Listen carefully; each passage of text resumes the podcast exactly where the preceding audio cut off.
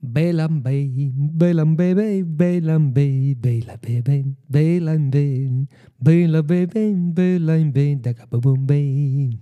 Eccolo, eccolo, ciao a tutti, ciao a tutte. Io sono Paolo Caneva, state ascoltando Leggero sulla via della musicoterapia, un podcast dedicato appunto alla musicoterapia.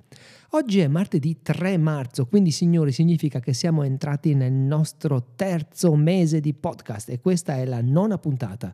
Parleremo di un argomento particolarmente liquido e mutante, cioè repertorio sì o repertorio no in musicoterapia? Ai più attenti sicuramente non sarà sfuggito che questa domanda, in caso di risposta affermativa, ne contiene sicuramente delle altre, come per esempio, ok, repertorio sì, ma quale repertorio? Con quale obiettivo? E quando lo uso? Quanto lo uso? E per chi? Ah, ma in che tonalità faccio quel pezzo? E con cosa lo suono? Con che strumento mi accompagno? Devo fare tutte le strofe o soltanto la prima e il ritornello? E chi canta? Canto io? Cantano le persone con cui faccio musicoterapia? Magari chi suona? Suonano anche loro? E così via. Vi ho fatto questa lunghissima premessa perché ovviamente la mia risposta è al repertorio sì al 100%. Torno a sottolineare la liquidità dell'argomento, anche perché il repertorio è particolarmente contesto dipendente e generazione dipendente. Mi spiego meglio. Come molti di voi sanno, in questi ultimi anni il mio lavoro è focalizzato con persone affette da demenza, persone che incontro in diverse strutture collocate in Lombardia e in Veneto.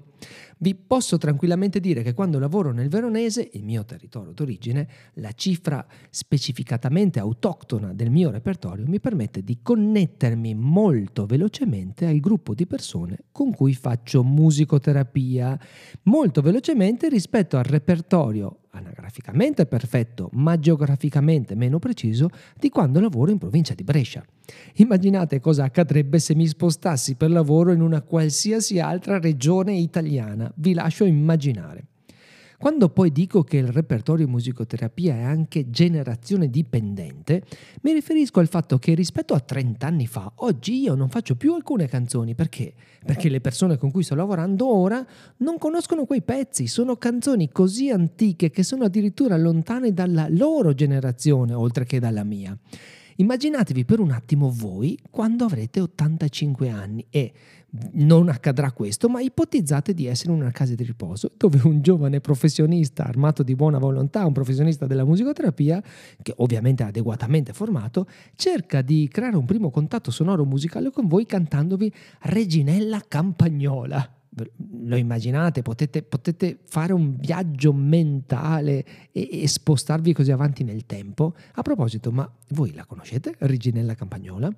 Credo che questi due spunti di riflessione siano sufficienti a farvi capire come quando ci chiediamo repertorio sì oppure no in musicoterapia non possiamo più limitarci a disquisire soltanto su tematiche come repertorio versus improvvisazione e a tutto quell'indotto vetero musicoterapico di disquisizioni a cascata del tipo competenza musicale versus competenza empatica o ancora animazione versus terapia.